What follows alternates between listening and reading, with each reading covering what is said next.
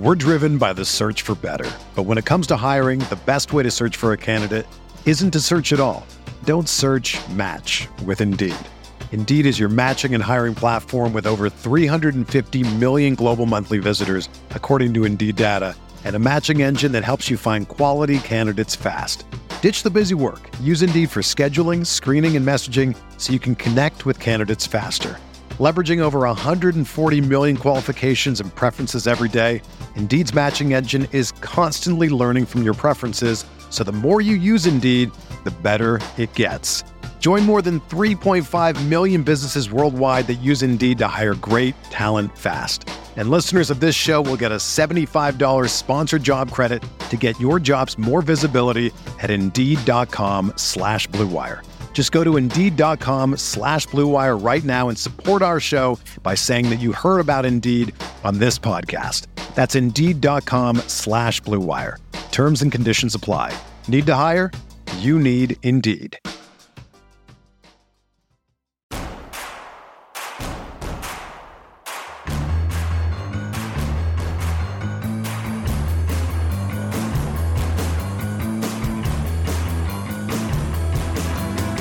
From your favorite source for Chicago White Sox talk, delivering news, interviews, analysis, and more. This is the Sox Machine Podcast with your hosts, Jim Margalus and Josh Nelson. Thanks, Rob, and welcome to the Sox Machine Podcast. I'm your host, Josh Nelson, and it's the week of July 5th, 2021. I hope you had a wonderful 4th of July weekend. The White Sox did not, as they dropped two out of three in Detroit. We've mentioned this point on the previous podcast during Sox Machine Live that the Detroit Tigers are playing above 500 balls since May 1st, and this would be a tougher series for the White Sox. But neither Dallas Keuchel nor Lucas Giolito pitched well in this series, and they dug the offense too big of a hole to climb out of.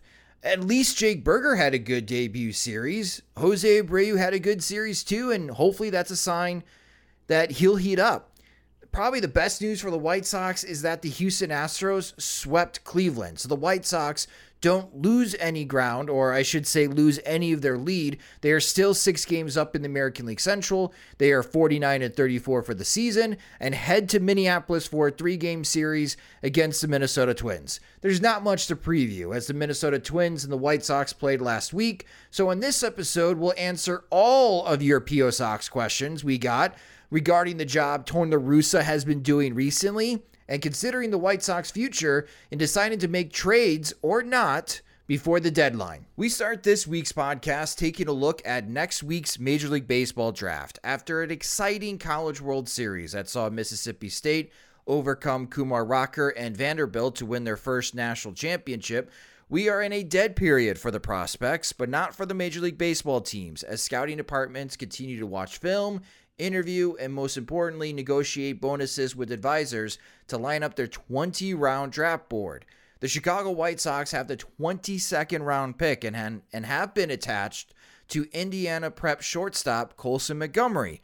But will Montgomery be available for the White Sox after his draft combine?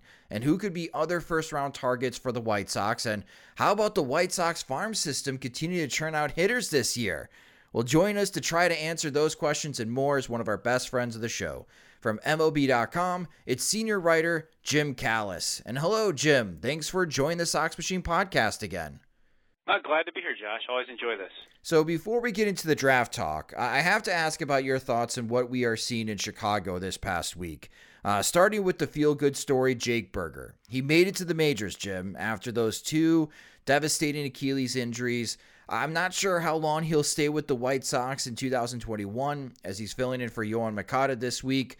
Uh, but he's also been, been performing well in AAA, uh, skipping Double A. Uh, how are you viewing Burger's prospect stock with how well he's performed in 2021?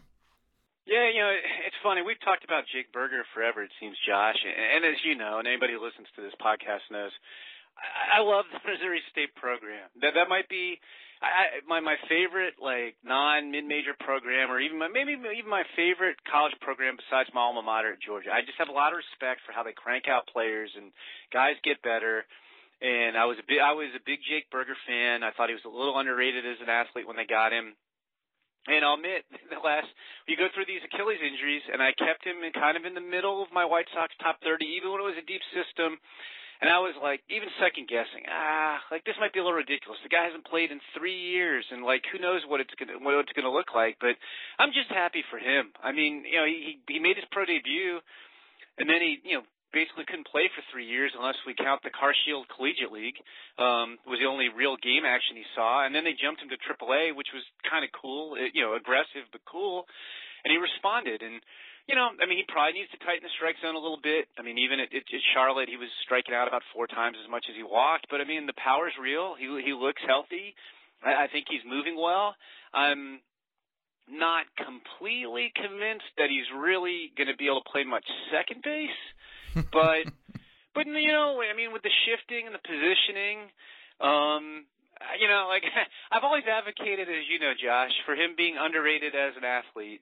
Um, I don't know if, if even I believe he's really a second baseman, but hey, I, I would have said the same thing about Max Muncy, to be honest with you. So, um, I, I just think it's pretty cool. And you know, and, and the other cool part about it is, I mean, obviously, this isn't like a bad team and they have a hole and they're calling the guy up. I mean, this is a team that's World Series or bust, and it, it, it's pretty cool. So I'm I'm really excited for him. I'm really excited for the the White Sox because I mean they've been waiting four years to get him back on the field, um, and, and this is pretty cool. I the triple. A. I mean, I don't know about you, Josh, but I mean, I, I would have felt greedy if you said, "Okay, Jim, you know, how's he going to do in the first 40 games of AAA?" And if I'd said, "Oh, I think he's going to hit 320 with 10 home runs," uh, that would have been a little bit much to ask, you know. But mm-hmm. but he mm-hmm. went out and did it, and and good for him. I, I'm really happy for him in the White Sox. Yeah, collecting two hits in his first game, a very unorthodox double that Daz Cameron lost in the lights. Um, but his second hit, yeah, it counts. That second hit though was legit as far as going to right field on the slider, which is a, a swing he's going to have to get used to because I think that's how right-handed pitchers are going to attack him and strike him out is those sliders off the outside corner that we saw Jimenez, Robert, Andrew Vaughn, even Jose Abreu at times struggle with that pitch. So good start for Jake Burger. Also having a good start Gavin Sheets, his swing looks a lot different than what I saw him in person, Winston-Salem and Birmingham. He spoke about it watching film of Nelson Cruz and working with Jim Thome in the backfields in spring training. The White Sox are desperate, Jim, for more power from the left hand side. And it's not even been 10 games. But do you think that there's a hint of a possibility Sheets could fulfill that role for the White Sox? Again, searching for more left handed power. Yeah, I'll give you. I'll say hint of a possibility. Um, I'd like to see more of it. I mean, that that said, I'll give Gavin Sheets a lot of credit too. Like you know, the way his career started. I mean, he he wasn't hit for much power at all his first two years in the system, and then he kind of tapped into some of it the second half of 2019, and you weren't sure really what it what that meant. Um, you know, he slugged 472 at Charlotte, which wasn't even that great because the ball flies at Charlotte. But I'll give him a lot of credit. Like I, I'm still not sure if I think he's more than a a platoon player really in the long run. But you know what? He's he's made swing changes. He, you know, I think it was kind of a slap in the face to him uh, when he didn't get invited to the alternate site last summer. He got in better shape. Again, like with Jake Burger's second base, I'm not prepared to say that Gavin Sheets can play the outfield on a regular basis. But you know he's gotten some outfield exposure and, and, he, and he's moving better. And I, I give him I, I give him a lot of credit, Josh. I, I think there were some obvious areas he needed to work on in his game, and he went out and did that. And again, great for him. I mean, yeah, I mean, it keeps us up. What, he'll, you know, homer every other game. That'll work. Um, but uh, yeah, you know, and and you know, and I felt too. You know, I mean, I mean, look, he gets he's blocked by Abreu. They go out and sign some some more, you know, free agents and, you know, who are going to clog up, you know, not clog up the lineup, but like take up spots and push guys to DH. And they've got Andrew Vaughn in the system. And it's kind of hard to necessarily figure out a way he's going to get long-term regular at bats. But, but yeah, for right now, I mean, he's, he's a nice left-handed bat off the bench. And, you know, if he can play the outfield a little bit and, and play some first base, there's a little versatility there. I mean, you know, that could, that could be a pretty interesting guy. Yeah, the caution with fast starts is that even in this season, a Mercedes getting optioned. We've seen guys start hot uh, and then they hit a wall. Uh, but right now, it is good to see Jake Burger and Gavin Sheets making a very nice first impression with the White Sox. Uh, the Futures game is back. It'll be taking place during the All Star break. I've only seen snippets of highlights from Yoelqui Cespedes. Uh, but he will be there repping for the White Sox. Visa issues have limited his playing time in the United States in 2021. What are you hoping to see from Cespedes in Denver, Jim? Well, I, I, this is going to sound crazy for me to say. I'm not going to the futures game because it's the same day as draft. I, it's the same day as the draft. I can't. Why do both. did the they do that? the game is the game is going to end. The game is going to end shortly before the draft starts. So Jonathan Mayo will be at Coors Field. I will be in the name of the theater whose name escapes me, uh, preparing for the draft. So I I, I will. Uh, I will hope to be watching TV. I, I just I, I haven't seen that much of him to be honest with you. Same with you. I, I, I'll be honest. I haven't even watched any video of him in pro ball because I've been so busy with the draft, and, and he just started playing. Um, and then, you know, and I'd forgotten about this. You know, we were talking about Jake Burger. Jake Burger was supposed to go to the Futures game. So, right. uh, you know, who knows? You know, I, I don't know how long he's up for, but um, perhaps, you know, I don't, you know, I don't know if they'll replace him with another White Sox. But yeah, it's. I, I normally would be very interested in seeing Yoelqui because, because like, as we've talked about, I mean, there's some, you know, really interesting tools, but there's also some questions on the bat. Um, and so I was really looking forward to seeing him up close. Um, but I will, I will not. Like in a, in a perfect world, I, I'd get over there for batting practice, but like I, I, I just don't even know if that's realistic on that day, to be honest with you. But you know, he, he got off to a little bit of a slow start, and, he, and he's heated up since then. And I mean, he's, he's important. You know, as we discussed at the beginning of the season, uh, the, the White Sox top 30 list looks a lot different than it did two years ago. So, um, and and you know, you could make a case he, you know, might be their best prospect right now. All right, so the White Sox are going to add to that farm system with the Major League Baseball draft. Next Sunday, July 11th, is when it starts. You got a chance to watch as far as the draft combine in North Carolina.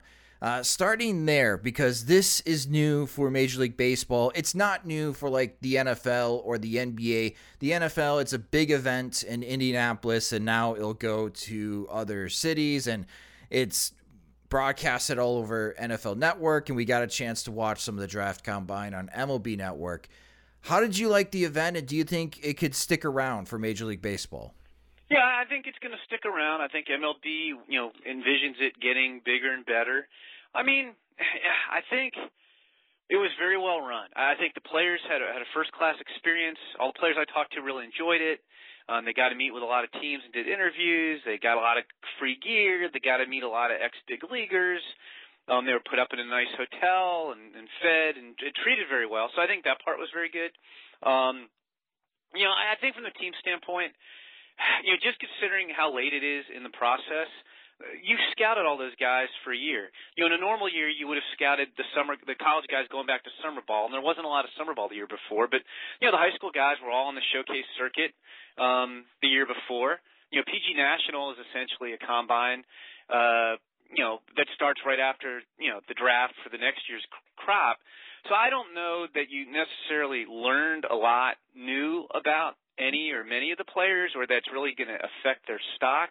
I, I know from talking to teams, they felt the most valuable part to them was the face-to-face interviews with players. They had like 20-minute interviews with a ton of players, a ton of teams. Every team had people there to interview people. Um, but just because you didn't get as much of that with the um, you know, with COVID and some of the limitations. So I think that was even more valuable than the on-field stuff. And you know, you mentioned Colson Montgomery in the intro. I mean, Colson Montgomery took batting practice and took infield. like we've seen Colson Montgomery take batting practice and take infield before, and you know he hit the ball hard. Um, that was not a revelation. So I don't I don't know that that it really boosted the stock of, of many players, but it was you know it, it was a chance to lay lay eyes on guys one more time, and and like I said, you know sit down and, and, and talk to them a little bit when you maybe didn't have that opportunity. All right, so talking about picks themselves, let's start at the very top with Pittsburgh and the number one overall pick.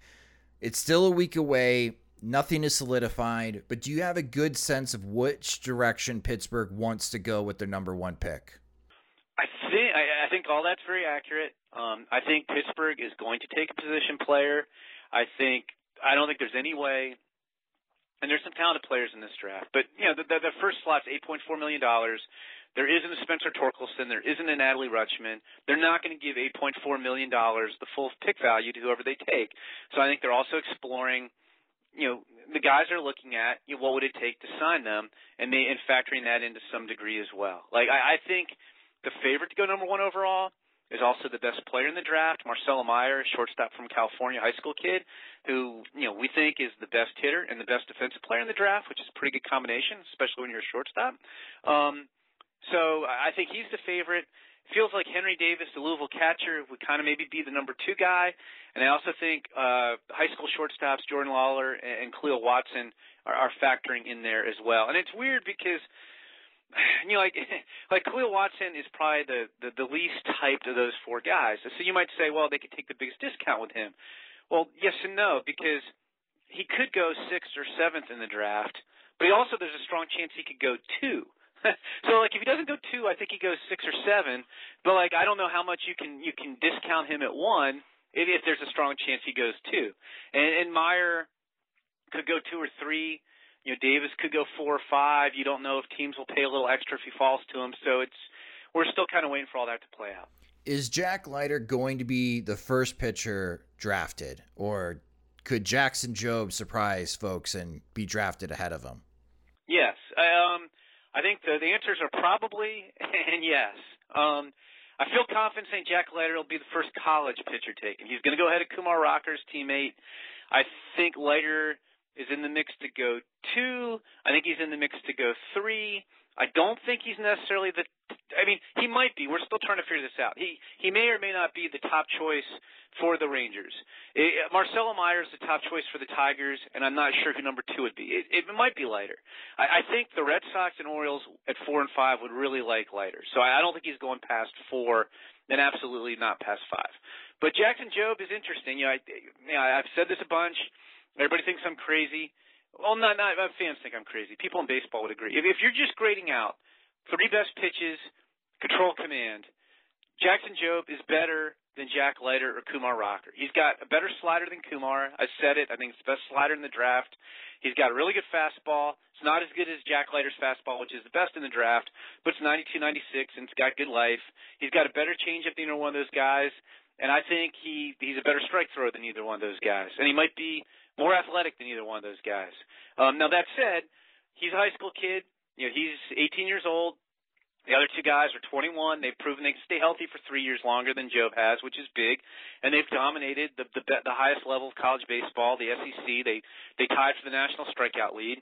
Um, so there's there's there's value in that too. But if you were just if you were just going solely based on what you see on the mound and not worrying about any of that other stuff, which which again you need to worry about, Jackson Jobe's the best guy. And so I think the Tigers really really like him, and he might be number two on their list behind Marcelo Meyer. I I, I do feel like if he doesn't go three, though, he won't go ahead of Leiter, and he could go seven, eight, nine, ten, eleven, somewhere down there, because because teams are afraid of high school righties. But he's he's really really good. If if this were last year, it, uh, Josh, and the White Sox were picking eleventh. I'd be sitting here telling you like, hope Jackson Jobe gets to him, but but he won't get to 22. You mentioned Kumar Rocker. Does his draft stock take a hit after his College World Series Game Three performance against Mississippi State? N- not at all. I mean, the, the thing to remember too there is he was pitching on short rest for the second straight time. Like he pitched, he pitched on the opening Saturday, and then he pitched on Friday. So that's one day's less rest than he usually would have, and then he pitched on Wednesday, which is two days less rest than he would normally have. And he, I didn't think he pitched up. I, I mean, his command was a little off. Bednar's, Will Bednar for Mississippi State, his command was off a little bit early too. And frankly, Rocker's defense didn't play very well behind him and didn't help. So I'm not making excuses for him, but the thing is, I mean, you've seen Kumar Rocker make.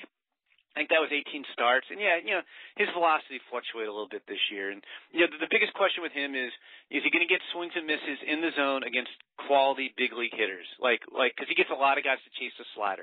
And then, you know, we're nitpicking him, but that, that's what you're nitpicking him on. But like in terms of that one performance, I, I don't think it mattered at all. But the only way his performance would have mattered at all would have been like if he'd gotten hurt. Or or he was throwing 88 and everybody's like, "Whoa, like what's going on here?"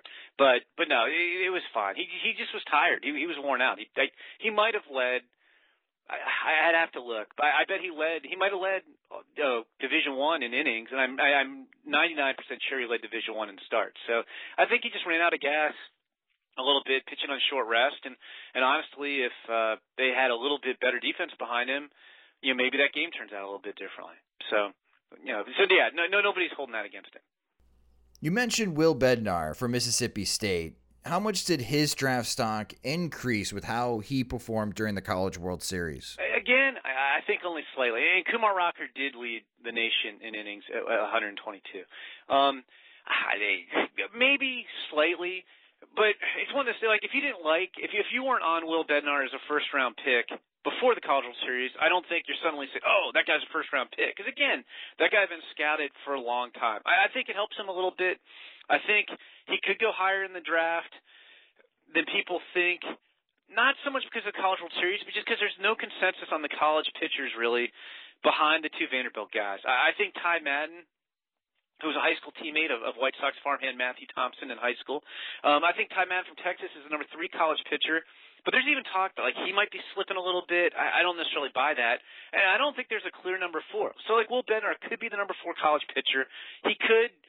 I think he could go as high as the Nationals at 11. But if he does that, I, I really think that's from the whole body of work. I don't think that's because he was a second round pick and then the College World Series jumped him up a notch. And you know, the, the, the funny thing is, you know, if you if you look at performance, he was like very. I'll, I'll just say he was bad against Notre Dame in the Super Regionals. He looked terrible. Um, mm-hmm. And so again, I don't think that was going to torpedo. But it, but but but after that outing, I was like, oh, like I thought he was building momentum to get into the first round because of the lack of college pitching before that. And after the Notre Dame game, I was thinking, wow, he kind of killed that, and he kind of reversed course. I, I think he goes It'll be interesting. I, I think he. I mean, I'm not saying the White Sox would take him. I think it's kind of 50-50. He's there for the White Sox pick, but I don't think he's necessarily in their mix. So. We're driven by the search for better, but when it comes to hiring, the best way to search for a candidate isn't to search at all. Don't search. Match with Indeed. Indeed is your matching and hiring platform with over 350 million global monthly visitors, according to Indeed data and a matching engine that helps you find quality candidates fast. Ditch the busy work. Use Indeed for scheduling, screening, and messaging so you can connect with candidates faster. Leveraging over 140 million qualifications and preferences every day, Indeed's matching engine is constantly learning from your preferences, so the more you use Indeed, the better it gets. Join more than 3.5 million businesses worldwide that use Indeed to hire great talent fast. And listeners of this show will get a $75 sponsored job credit to get your jobs more visibility at Indeed.com slash BlueWire. Just go to Indeed.com slash BlueWire right now and support our show by saying that you heard about Indeed on this podcast. That's Indeed.com slash BlueWire. Terms and conditions apply. Need to hire? You need Indeed. Sick of being upsold at gyms? My guy, you're currently a base member. For $90 more, I can upgrade you to our Shred membership. For 130 more, you'll be a Swole member. And for just $300 more, you'll reach Sweat Platinum. At Planet Fitness, you'll get energy without the upsell. Never pushy, always free fitness training and equipment for every workout. It's fitness that fits your budget. Join Planet Fitness for just $1 down and $10 a month. Cancel anytime. Deal ends Friday, May 10th. See Home Club for details. Let's talk about the White Sox pick at number 22. It's very difficult to try and pick one player because they draft so much later than previous seasons when we've had these conversations. Yes, yes. Well, we, I think last year we kind of figured it out. Didn't we think it was going to be Garrett Crochet or Tyler we, Soderstrom? We we did. We did. Uh, so pat on the back. That, that kind of, if only if only we had that kind of strength. I'll tell you a funny story. I saw Mike Shirley at the combine, and you know it's funny. I don't I don't full court press guys on mocks. I will this week. So if anybody, if Mike's listening to this, I hope he's a loyal listener. Josh, Mike will be getting several texts from me this week. I'm sure, as will almost every scouting director. But like basically, especially teams in the 20s, if I send you a text in in you know a month before the draft or six weeks before the draft and you don't respond, it's like hey, well, we don't know who's going 22 anyway. But I ran into Mike Shirley in the at the combine, and he said, "Hey, I'm sorry, I've been busy. I know I haven't gotten back to you." And I laughed and I said, "That's fine, Mike. We're just going to give you the Indiana boy uh, every mock draft until you start telling me otherwise."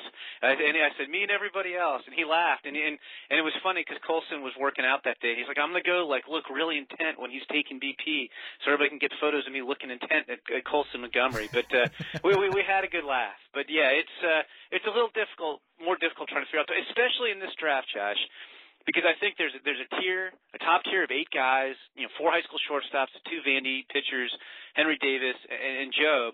And then I think there's a second tier of about six or seven guys. And then I think after those those top 15 or so players, I don't think there's any consensus on what order to put guys in or how you stack up the college hitters or the college arms or whatever. And if you got three or four different teams and you said, okay, after your top 15, let's let's look at your next 15 guys. I think they they wouldn't they'd be all over the place. There'd be no consensus. So I think I think it's going to be. I, I just think you know I, I bet not necessarily the White Sox pick, but in the second half of the first round, there are going to be two or three picks of, of guys who are ranked 40th or 38th on media lists. The fans are like, man, how'd they take a guy ranked that low? I, I just think teams are all over the place on these guys. Well, Montgomery has been attached to the White Sox for a while. The Cubs are maybe interested in Montgomery at pick 21. As a week away from the draft, do you think Montgomery will still be on the on the board for the White Sox at pick 22? I'm going to say yes. It's not a lock, and, and you know the interesting team is the Mets because he keeps getting mentioned with the Mets. It's one of those things. I, I've done this long enough, and, and this isn't the NFL where everybody lies to everybody because you can trade and you don't want anybody know what you're doing. He gets mentioned with the Mets a lot, and that could either be the Mets are doing a discount with him at 10, which they've done with high school guys in the past, and then are going to go big in round two, you know, which they've done, you know, in the past. Or it could be that they're going to play 10 straight up and then like try to get Montgomery to slide to their second round pick by offering him a well over slot bonus. I, I don't.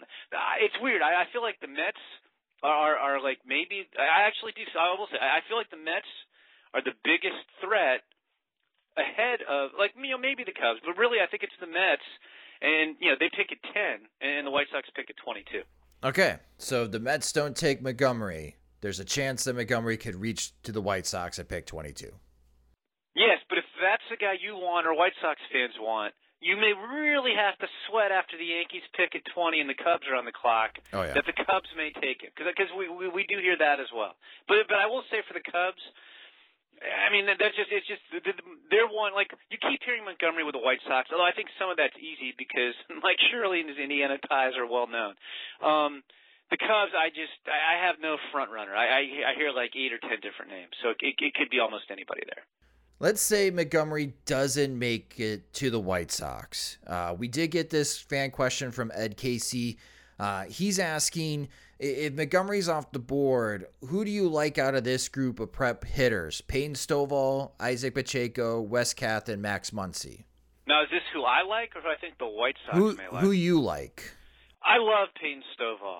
Uh, that kid, I mean, it's funny, and it's like there's there's a few of these guys this year, like who fit the, like at the college and pro level, where guys you're projecting them as second baseman, and that's usually not a hot position. But Peyton Stovall might be the best hitter in the draft. I, I know I said Marcelo Meyer, but you know, and, and I think that would be the consensus. But, but Peyton Stovall has a great swing, mm-hmm. hits the ball hard to all fields, good approach at the plate. He's got natural lift. You know, he, he hits for some power without you know trying to jack the ball out of the park. He can drive the ball the other way. Now, it's fringy run, it's fringy arm. There's no way this guy's a shortstop. I don't think he's got a little bit of a thicker lower half, so he might slow a little bit. You're, you're hoping second base. Um, he might I mean, he might be a left fielder if he really slows down. I don't think he necessarily will, but I, I just I love this kid's bat. I think he'd be a very good pick at 22. Um, you've gun to my head. I, I think I would take him over Colson Montgomery. That's just me. And and, and, and like it's weird the things that like stick in your mind. But I, I think I told you a couple of years ago when we were discussing Jarred Kelenic. I was asking somebody about Jarred Kelenic in the fall, and I had an area scout go. He's a more athletic version of Mark Kotsay. And, and which is probably underselling him now. And I was just like, oh my god, like I love Mark Kotsay was my favorite college player. Like when I was on the college beat for BA, unbelievable player. And I was just like, oh, like I'm I'm all in on Jarred Kelenic. So I was talking to an area scout who's been doing this forever, about Stovall, and he said he's got the best swing in my area since Todd Walker. And I was like, oh man, like Todd Walker was he might have been the best hitter I saw when I was on the college beat. You know, he's eighth overall pick in the draft. You know, he's second base only. You know, played 12 years in the big leagues.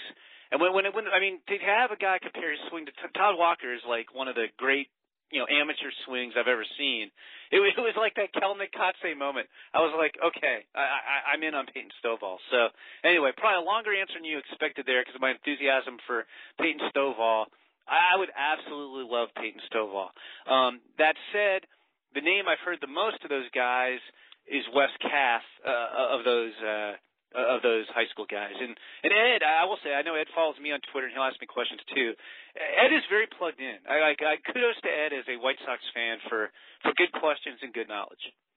Yeah, with Wes Kath, I the the one thing I keep hearing about him uh, asking folks in Arizona is uh, power. Like this, he's got he's got great power potential. So that's kind of the combination between Wes Kath and Stovall, where Stovall is going to be more gap to gap, people think, but but Kath may have more home run power than Stovall. He might, but, but don't don't sell. I'm telling you, Stovall is such a good hitter. Uh, I you, you I'll give you Wes Kath has more power upside. I I may fight you a little bit if we're going to talk about who's going to hit more home runs in the big leagues. I, I think it's going to be pretty close. I, I you, you will not you you will not talk me out of Peyton Stovall. So I'm not trying to. I I know you're not. I'm well, just saying. The, the the barrel speed for Peyton Stovall, like just watching, you can go on YouTube, folks, and just you know Google Peyton Stovall and just watch his at bats at these showcases and games. The the bat speed is is terrific, and yeah, you can see where even though he's a teenager right now, he could be a major league hitter. Uh, I, I, don't think the White Sox can go wrong if Montgomery, Stovall, and Kath are still on the board with pick 22. I, I think you can make a case for any of those three. But if it's not a prep player, are you hearing any college pitchers possibly tied to the White Sox with pick 22, Jim? You know, I've heard, I've heard a little bit of rumbling that the upper level guys may want a college player. Um, they always do. I know, and, and uh, there's also some thought that they might go high school early and, and then hammer college pitching like later in the draft. Um, you know, it's you know if you're looking for college bats, like let's say they're they're they're going to focus on a bat because I've heard some of that. Like it's just like which bat do you like there? Do do you like Jud Fabian? No. Do you like that, was quick.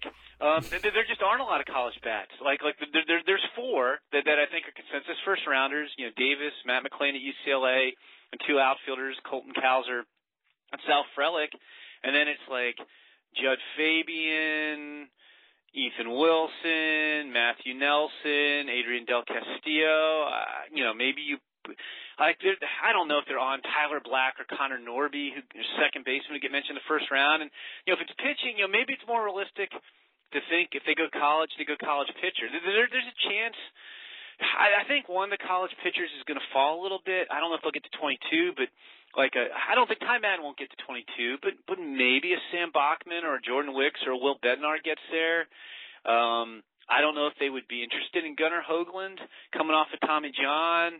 You know, Ryan Cusick of Wake Forest, McGreevy Santa Barbara.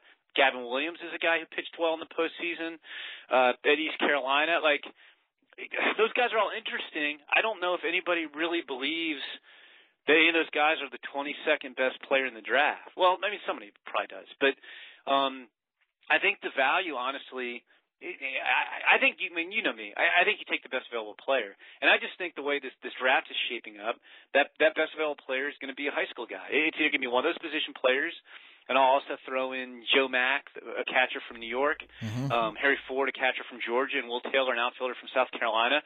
Or it could be, I, I don't know if they'd go high school pitcher in the first round because they, they, they typically don't, but it might be somebody like Anthony Solometo or Andrew Painter or Bubba Chandler, you know, Frank Mozzicato, one of those guys. Like I, I, I do think you're going to, eh, at least me, and I don't have upper management telling me who to pick, that at 22, I'll bet the best players on the board are, are going to be mostly high school guys.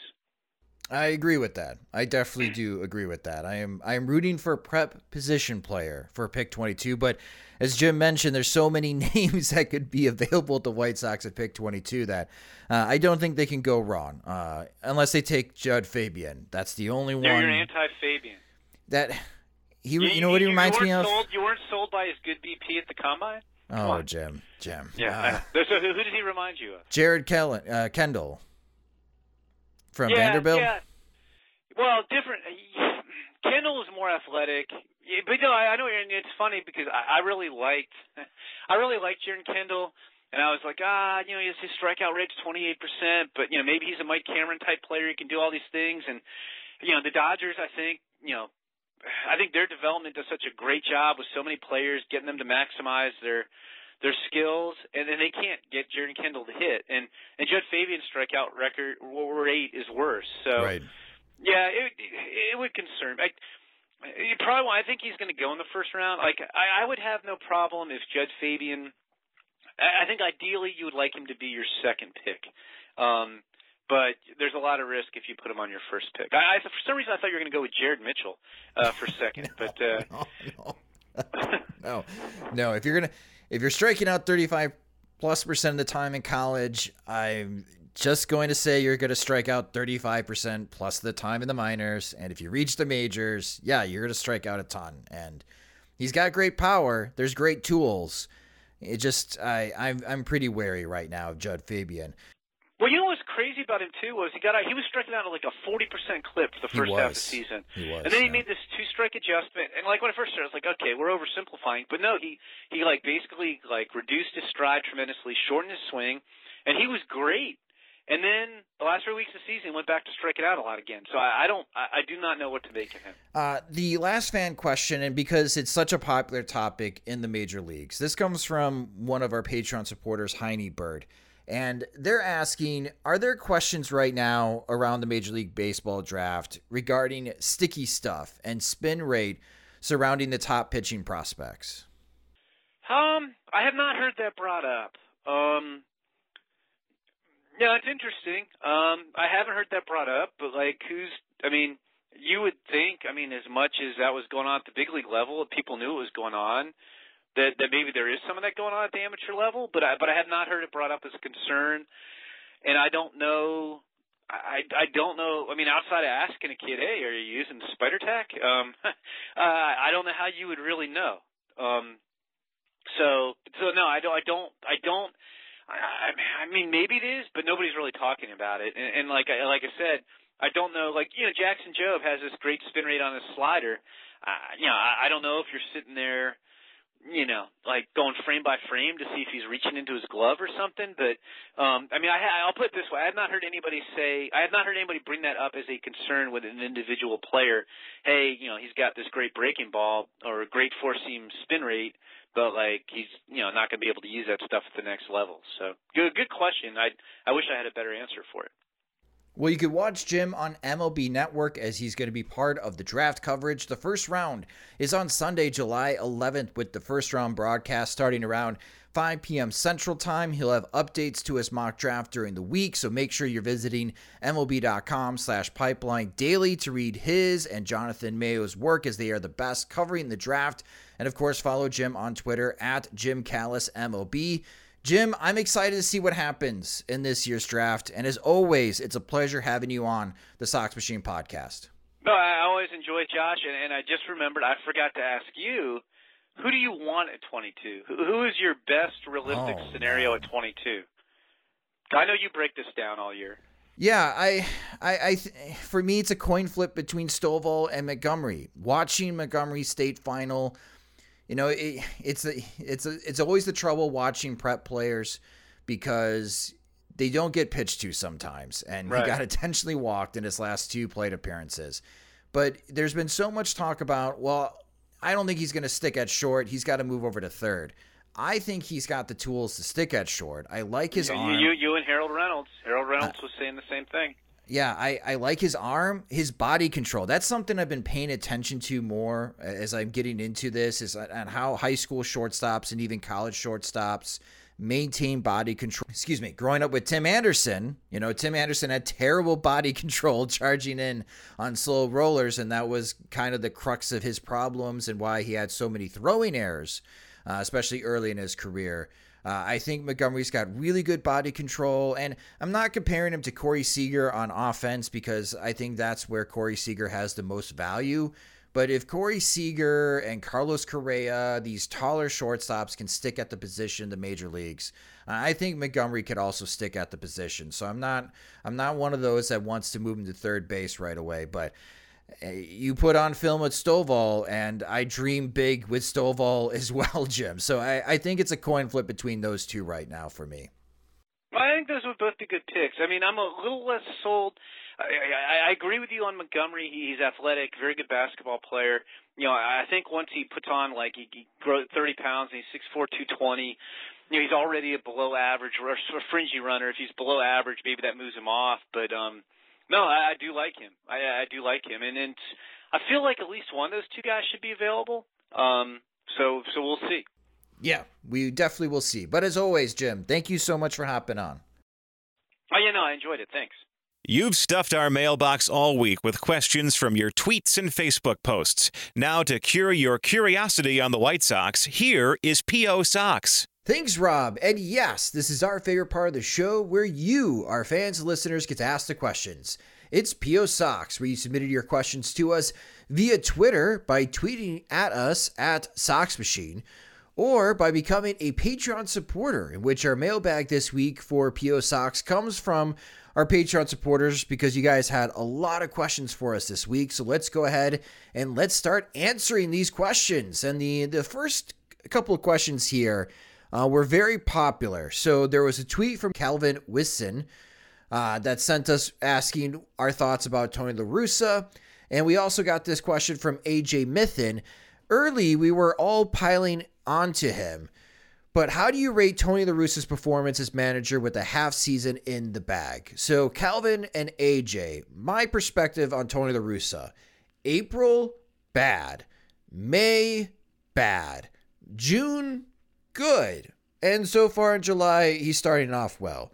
The reason April and May were bad is that there were very questionable in game decision making that La Russa was doing that ultimately did cost the White Sox a few games. And that's why right now, if you look at the expected win loss record, the White Sox are still two games below their actual win total to what their expected win total is. They're not playing up to what should be their expected record. They are slightly underachieving as a team, uh, which is really weird to say. I, I get it because of all the injuries the White Sox have gone through on the position player front to say they should be better than what they are.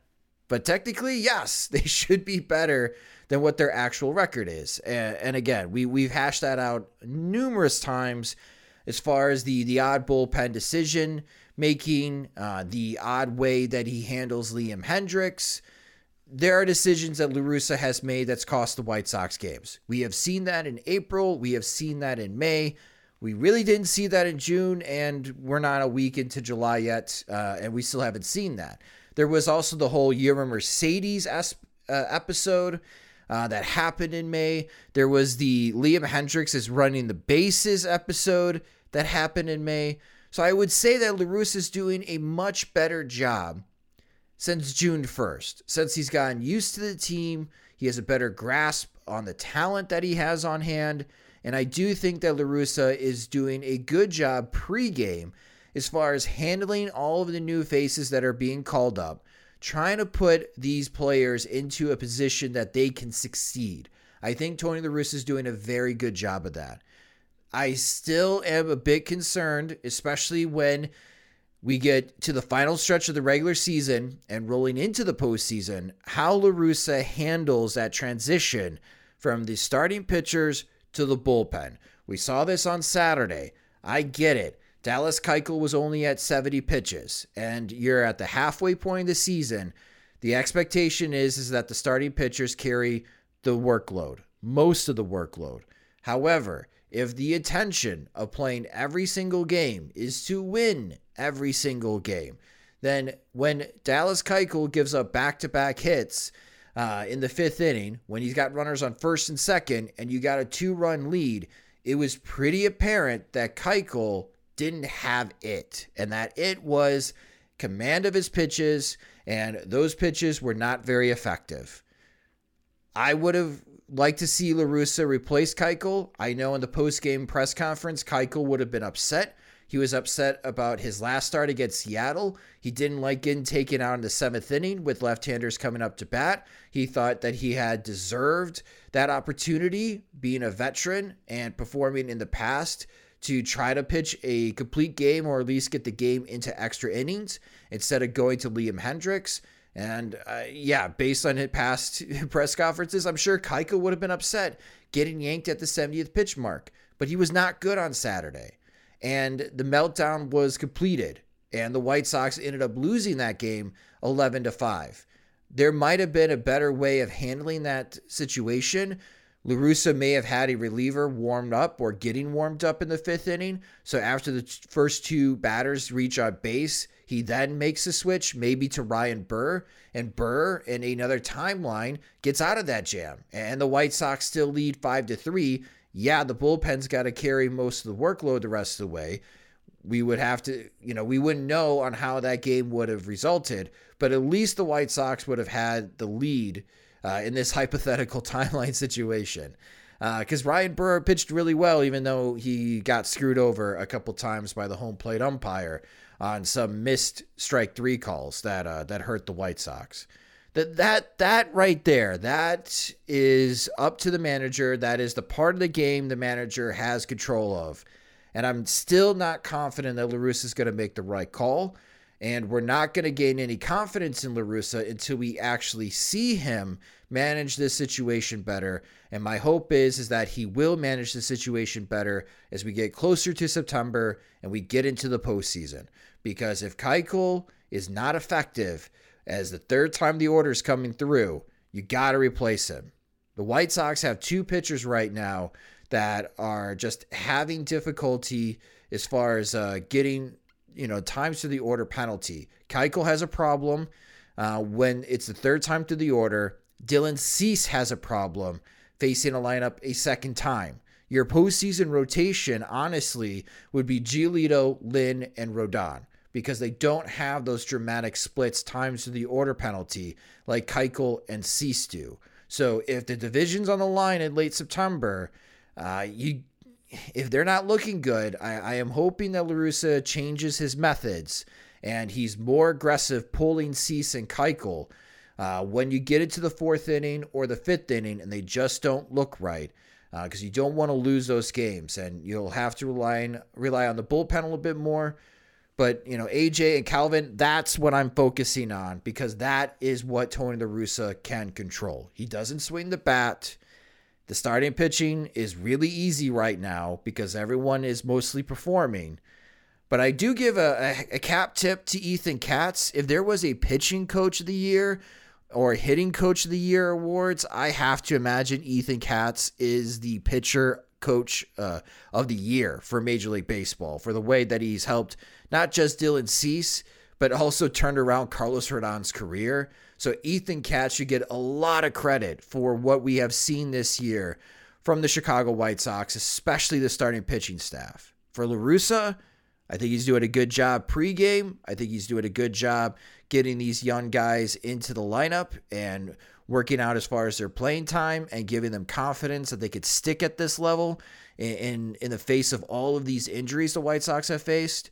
I'm I'm still a bit shaky on the way that he handles the transition from the starting pitchers to the bullpen. But Calvin and AJ, thank you so much for your question. Uh, again, our next topic here, because uh, we got a couple questions about this. Uh, one part of this comes from Scott, and Scott wrote to us I would like to see if the White Sox can avoid or limit depleting the farm system for a trade deadline acquisition, especially considering the anticipation of Eloy Jimenez and Luis Robert coming back later this season. Also, I've been impressed with the hitting of Gavin Sheets, and it's time to give him a legitimate opportunity in right field. I'm torn about second base when you consider a healthy lineup with Robert and Jimenez as the DH. Is Leury Garcia such a bad option hitting ninth in that lineup? Secondly, I'd argue that holding off on a trade, minus a trade for a bullpen arm, makes the most sense with consideration of not only today, but tomorrow. As Josh pointed out on Twitter, the financial cost for Sheets in right field is great, and that the cost savings could be used towards starting pitching next offseason. I'm of the opinion that they should keep the current rotation intact, Michael Kopech continue in his current role as a fill in starter, because any member of this rotation could go down with an injury. So the second question then is why not consider both the now and the future when it comes to the trade deadline? Piggybacking on Scott, we got this question from Andrew Siegel. Is Gavin Sheets a solution to right field, or, or is he a bridge until the trade market shakes out for right field options? Okay. So, Gavin Sheets. I'm buying stock at Gavin Sheets. I really like his swing. Buying stock at Gavin Sheets as right field as a right fielder, I am not buying that. He is not a right fielder, folks. Okay? He is not. And it's one thing for Andrew Vaughn trying to fake it and play left field and demonstrating he's a better left fielder than Eloy Jimenez, but that bar is incredibly low to pass for Andrew Vaughn. And Luis Robert is a world class center fielder, but I don't think you can put two way below average defenders in left field and right field and get away with that for an entire season. Gavin Sheets really is a first baseman DH type. And I give him a lot of credit on him working at defense in right field, but he still needs a lot more work before we could say, oh, yeah, he's an average right fielder, or before I feel confident that, hey, he should be in right field every single day. I think he could be platoon there, but yeah, I would like, you know, Gavin Sheets to be part of the lineup for the upcoming week so we can learn a little bit more about him if he has staying power. I am excited about Gavin Sheets, especially Gavin Sheets, the hitter. But we have just seen Yermin Mercedes get optioned to Charlotte. And there is a lesson to be learned there for fans, media, bloggers, podcasters, analysts, anyone involved in the game. Anyone can have a great month. That doesn't mean that they have staying power. Yermin Mercedes had one of the best months I've ever seen from a White Sox hitter. May, he regressed, and we got concerned. June, he fell off a cliff, and now he's back in Charlotte. That could easily happen to Gavin Sheets, Jake Burger, anybody uh, that the White Sox are calling up right now, because this is a tough test. Gavin Sheets is off to a great start, and if he continues to hit like this, yes, I would like the White Sox to entertain the idea that if you are going to keep Adam Engel, maybe that is your platoon in right field because that is a much cheaper option than giving Adam Eaton $7.5 million and buying him out $500,000 after the season. And for those that have been asking, why do people hate Adam Eaton so much? It's more of we hated the idea of Adam Eaton from the beginning. I wrote a post in December about left handed right field options for the White Sox I did not include Adam Eaton because that was a bad idea. And it was a bad idea, and it's turned out to be a bad idea because it's not worth the money for a team that is so budget conscious, that is constricted in their offseason moves based on that budget. Giving Adam Eaton $7.5 million was not smart. And I do believe that it is hurting the White Sox today. And in the future, looking at 2022, if Rick Hahn believes in Gavin Sheets, like most White Sox fans do after what, five or six games, then if he's already making plans for next season of having an Adam Engel and Gavin Sheets platoon in right field, okay, that is a much cheaper option. And as, a, as Scott wrote, you could use more funds, more of your budget to try to bring back Lance Lynn or Carlos Rodon or try to bring both back. Because again, I am sure the White Sox will have some type of budget we are unaware of, and it's going to impact what Rick Hahn can do in next offseason in 2022. But as far as this trade deadline, I do believe, Scott, that Rick Hahn needs to have a focus on how can I make the best roster possible for this season. I would not necessarily consider 2022 at this moment. And I know that we get very huggy when it comes to White Sox prospects. Gavin Sheets and Jake Burger have tremendous value to teams that are looking for position players to play in their major league squad next year. Jake Burger and Gavin Sheets could be Dane Dunnings. A Dane Dunning got the White Sox Lance Lynn. The White Sox get Lance Lynn, a top five pitcher in the American League for a season. And the Texas Rangers get Dane Dunning, somebody that could be their number four, number five starting pitcher for the next six seasons. Jake Burger and Gavin Sheets could be another team's first base, DH, possibly third base, a Jake Burger situation for a team next season for the next five to six seasons, depending on how the CBA works out uh, in December. And the White Sox, in exchange, get a position player or starting pitcher for that entire season, but it would be a top caliber type of position player or starting pitcher. Again, a very similar deal the White Sox pulled off this past offseason with the Texas Rangers for Lance Lynn. I I could buy as far as that angle of that's the only way you trade Jake Burger or Gavin Sheets. I get that. And maybe there is an opportunity for that. Possibly with Pittsburgh and Adam Frazier. I wouldn't put it past the White Sox moving either uh, to Pittsburgh to have Adam Frazier because you get Frazier for this season and for next season. We'll we'll see. But as far as going up to this trade deadline and saying we're not going to make a move for another position player, we're not going to add another bat because we're also thinking about 2022 here. I would not do that. There's so much uncertainty for next season. We don't know if a new CBA is going to get done before December 1st. And if it's not done by December 1st, is opening day on April? I mean, there seems to be a contingency plan for everyone involved in baseball that if the CBA does expire and doesn't get done by, let's say, February 1st, opening days in May. So you're going to miss an entire month of April. I mean, it's going to be very difficult for GMs to plan for 2022, and they're they're the guy in the middle. They're stuck in the middle here between an ownership group battling the players association. They have no say on what's going on in the CBA. They can just only play by the rules that are within the CBA for roster construction. So I would not worry about 2022 that much. I would be more focused on how can the 2021 White Sox be built in a way that not only can they win the American League Central, but they can win the American League pennant.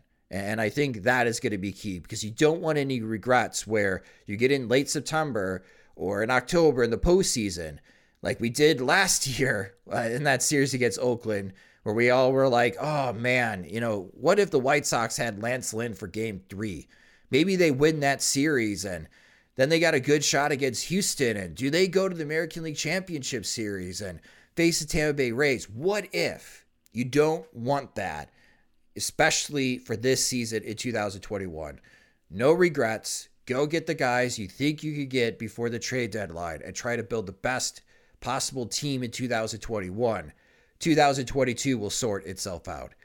Scott and Andrew, thank you so much for your question. Our next question comes from Steve Bennett. We are just one game into the Jake Burger era, but if he hits enough to stay on as DH and spell Moncada adequately at third base, is there any chance he could convince the White Sox to trade Yoan Moncada this winter? Moncada is due to make $13.8 million next year and could bring back a pretty good haul.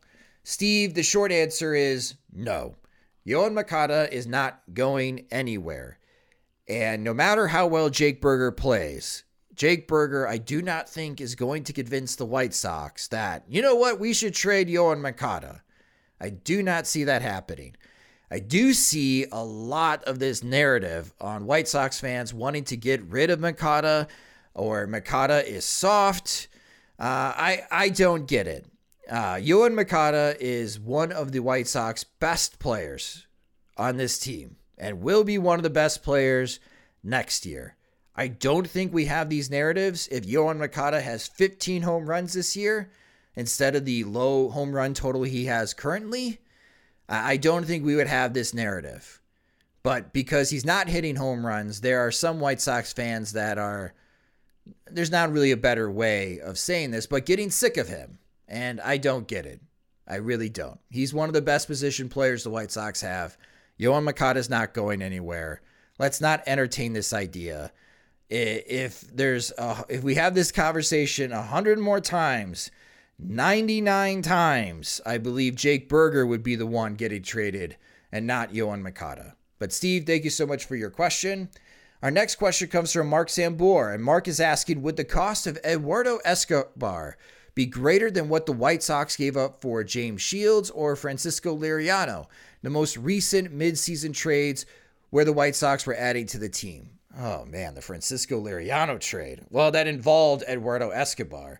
Um, so let's use the James Shields trade. So at the time in 2016, and that's key here, the White Sox gave San Diego the International League Pitcher of the Year, Erik Johnson, a quadruple A pitcher that seemed to be ready to pitch in the major leagues, but just didn't have that opportunity with the White Sox. Or the White Sox didn't trust Erik Johnson after their 23 and 10 start and, and trying to prevent themselves from drowning uh, to help turn around their fates and make the postseason. Uh, but Erik Johnson could start for the San Diego Padres, so that was the headliner at the time for the James Shields trade was Erik Johnson. The throw-in, the lottery ticket, was Fernando Tatis Jr. Now, looking back in 2021, the headliner is Fernando Tatis Jr. The afterthought is Erik Johnson because Johnson got hurt shortly after he arrived in San Diego, and I don't recall him making many starts in the major leagues after that. Uh, but obviously, the Padres benefited greatly from that trade, whereas the White Sox uh, did not. I could see a similar setup for Eduardo Escobar, in which what I've been told, what Arizona is seeking, is a pitcher and a position player. The type of pitcher that they want is someone that has good control. Think of a low walk per nine rate. On the position player front, they want somebody who is a good defender because they believe they could teach someone to hit better. So when I'm looking through the White Sox farm system, I don't think it's going to include Zack Collins or Jake Burger. Like that has been tossed out by Jon Heyman uh, for Audacy Sports. Uh, he tweeted that out. I don't think it's going to include those two. What I could see is like a Konnor Pilkington because he has good control and he's in double A. And Lenyn Sosa. Sosa's 21 years old. He's at the shortstop position. He continues to rake. I think he's got 10 home runs now. But he was better known as a uh, defensive shortstop, someone very good defensively at the position. That's the type of deal that I could see completing a Eduardo Escobar trade is Pilkington and Sosa. Now, you may ask, well, if that's what it would take, why not? Why isn't Eduardo Escobar in a White Sox uniform right now? And it could be that Arizona's holding out for more. But there comes to this point, especially since they know and Escobar knows that on August 1st, he's not going to be with the Arizona Diamondbacks that there comes to this intersection point in the upcoming weeks before the trade deadline where the Diamondbacks can wait out and try to receive the best package as possible. But if they wait too long, then they're going to be in a rush to take whatever's on the table. And I think for the White Sox, that would be the best offer that I would make to Arizona is Pilkington and Sosa. And if Arizona says no to that, well then yeah, I would I would shift gears and continue to talk to Pittsburgh about Adam Frazier and see if that cost drops or if there's a set of prospects that convinces Ben Cherington of Pittsburgh to finally move Adam Frazier. There's also Jonathan Schoop with Detroit. The White Sox can make an interdivision trade. Yeah, I, there's there's options out there. Some are sexy, some are not.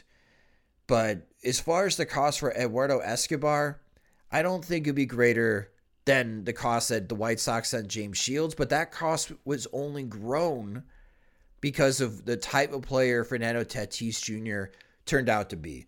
Maybe Lenyn Sosa is the next superstar.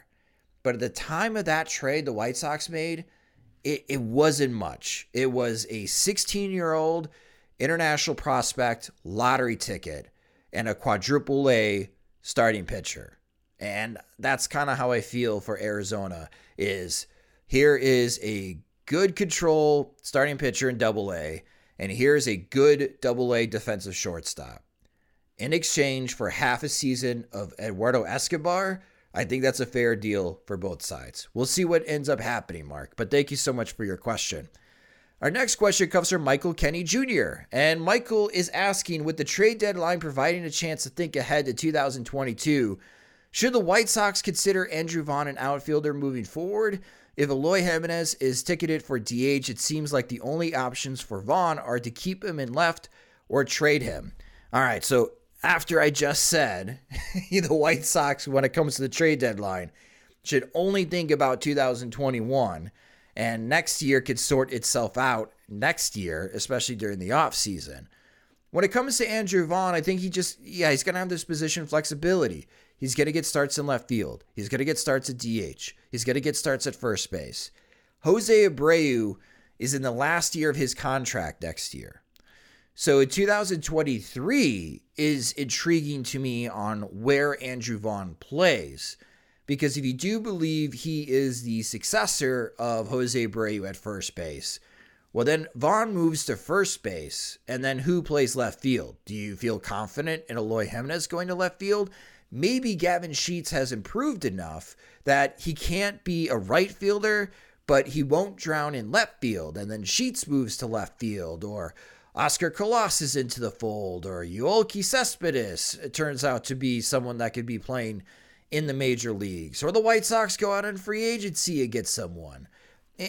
The future's really hazy with this team. That's why I think the mindset just needs to be on the present. But for Andrew Vaughn, with how well he's played in left field, even though he may not grade out as an average fielder in left field, I think he's done enough to prove that he's a better defensive option than Eloy Jimenez. So, yeah, in 2022, um, now talking about this of July in 2021, I do expect that Vaughn would get more starts in left field than Eloy Jimenez, but he's going to still have that flexibility where he's going to get starts in left field, first base, and DH.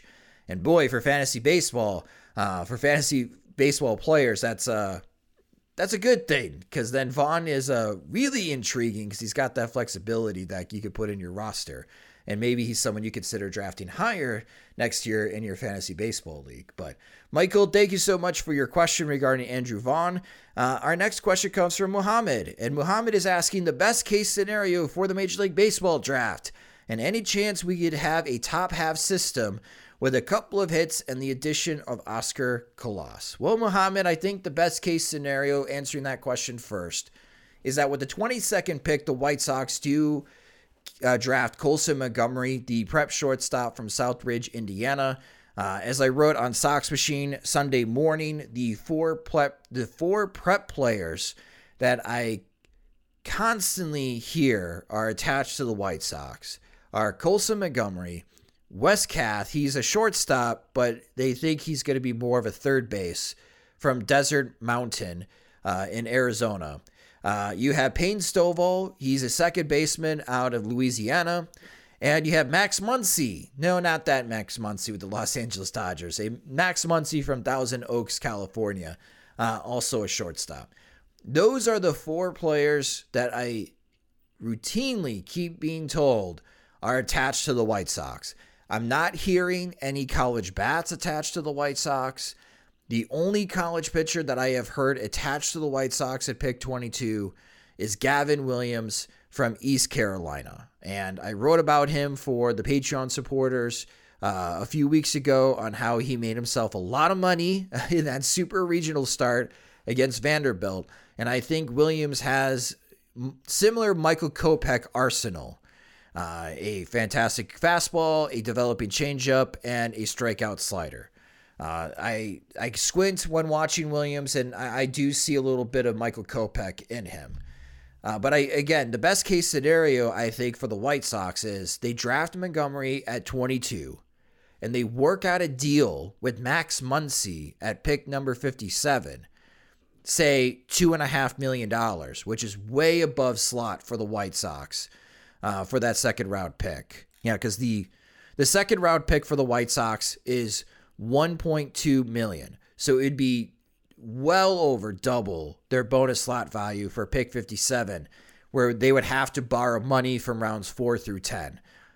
That I think would be the best case scenario because now the White Sox are adding two prep shortstops into their farm system. And, you know, there are some that believe that Montgomery, as he continues to add weight to his frame, uh, that he will move off the shortstop position. I don't necessarily think that will happen. I think that Montgomery could stick at shortstop. And with Max Muncy, I think he has average tools at the shortstop position. I think he's in he's got average range, he's got a good glove. Uh, his arm velocity as far as during infield drills is at 87 miles per hour. Uh, that's 50 to 55 grade for shortstops, especially prep shortstops, which is good. And Muncy is someone that if you have Montgomery, let's say, is the starting shortstop for the 2022 uh, Kannapolis Cannonballers, maybe Max Muncy is the starting second baseman or starting third baseman for the Cannonballers next to Montgomery. I just think the White Sox, if they're going to start playing this positionless baseball, where you may not have a lot of experience at this position, but we're going to play you at this position to get you more experience and develop those skills at those positions, the White Sox need to draft up the middle. They need more shortstops they need more center fielders where you can move them to the corners, or you could take the shortstop and move them to third because they got good arm strength. Or if you don't like their arm strength, you can move them over to second base, or maybe to left field. Or if they do have excellent, uh, they have an excellent arm, but they don't have the best foot speed or the best range or the best uh, 10 foot interval. Uh, then you can move them to right field. Again, if you're to, if the White Sox are going to go down this direction and just take players that are first base DH types and put them into the corner outfield spots, uh, or try to see if they're a second baseman. If that's the route you want to go, then draft in the middle of the diamond. Take the shortstops, take the center fielders, take the prep shortstops that have good bat to ball skills, and you can continue to develop that aspect because I think you'll get a higher floor of an outcome especially on defense, that they'll be able to stick at those defensive positions better than a bat only first baseman DH type that is trying to not drown when they get put out into the outfield or try to not embarrass themselves when they're when they're attempting to play second base, which is what the White Sox are currently doing uh, with Andrew Vaughn, Gavin Sheets, and Jake Burger. So I think that's the best possible outcome. The picks will not be sexy from rounds four through 10 for the White Sox. It would be a lot of college seniors, but I am definitely in favor of the White Sox once again spending most of their draft bonus pool in the first three rounds to try to maximize the most talent they get out of those picks and add into their farm system. Because the one aspect that not a lot of people are talking about for this upcoming Major League Baseball draft teams don't have enough roster spots for their A level club next year for this 20 round draft. And we may look back at this and say 20 rounds was too many rounds. With the loss of Great Falls and that those rookie leagues, uh, this is where it's going to bite teams in the butt. I think 20 rounds is too many. I think the the draft should be 10 rounds if you're not going to have those additional instructional development or rookie ball leagues. If you're just going to have Arizona and then A, high A, double A, and triple A, I don't think the draft needs to be 20 rounds. I, I don't. I think it should be 15 round 10 to 15 rounds, I think is is fine.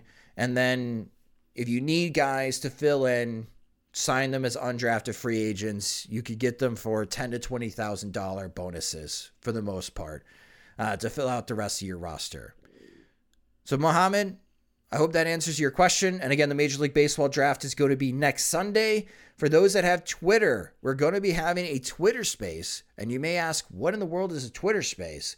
A Twitter space is an audio room in which I will launch and I will be having James Fox of Future Sox join me as uh, we'll talk through and share our thoughts during the Major League Baseball draft. So if you got Twitter and you follow me on Twitter at SoxMachine underscore Josh, when I launch the Twitter Space Room, you'll see my avatar, my profile pic with purple swirling around it. Just tap on that and you can listen to James and I talk live during the MLB draft up to the White Sox first round pick, giving our thoughts and our analysis along the way. And the Major League Baseball draft on Sunday. Uh, the draft show is going to start at 5 o'clock p.m. Central Time. I think the Major League Baseball draft actually starts at 6 o'clock p.m. Central Time. So you can check that out on Twitter as James Fox and I will give our live thoughts, and then we'll record a special podcast uh, reviewing the White Sox first and second round picks of the 2021 Major League Baseball draft. And of course, we will continue to cover the Major League Baseball draft on SoxMachine.com.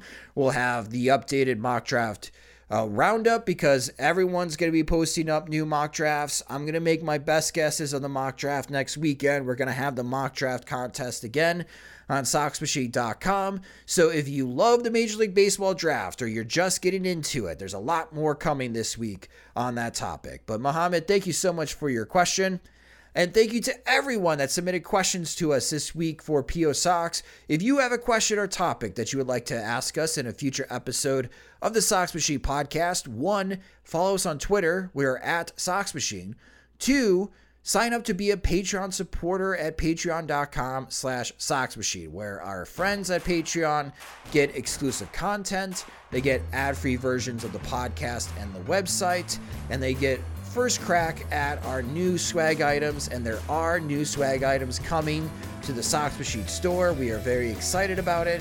And we have monthly plans starting at two, three, five, and ten dollars a month. So again, if you if you like our work and you want more from us, go to patreon.com slash soxmachine and sign up today.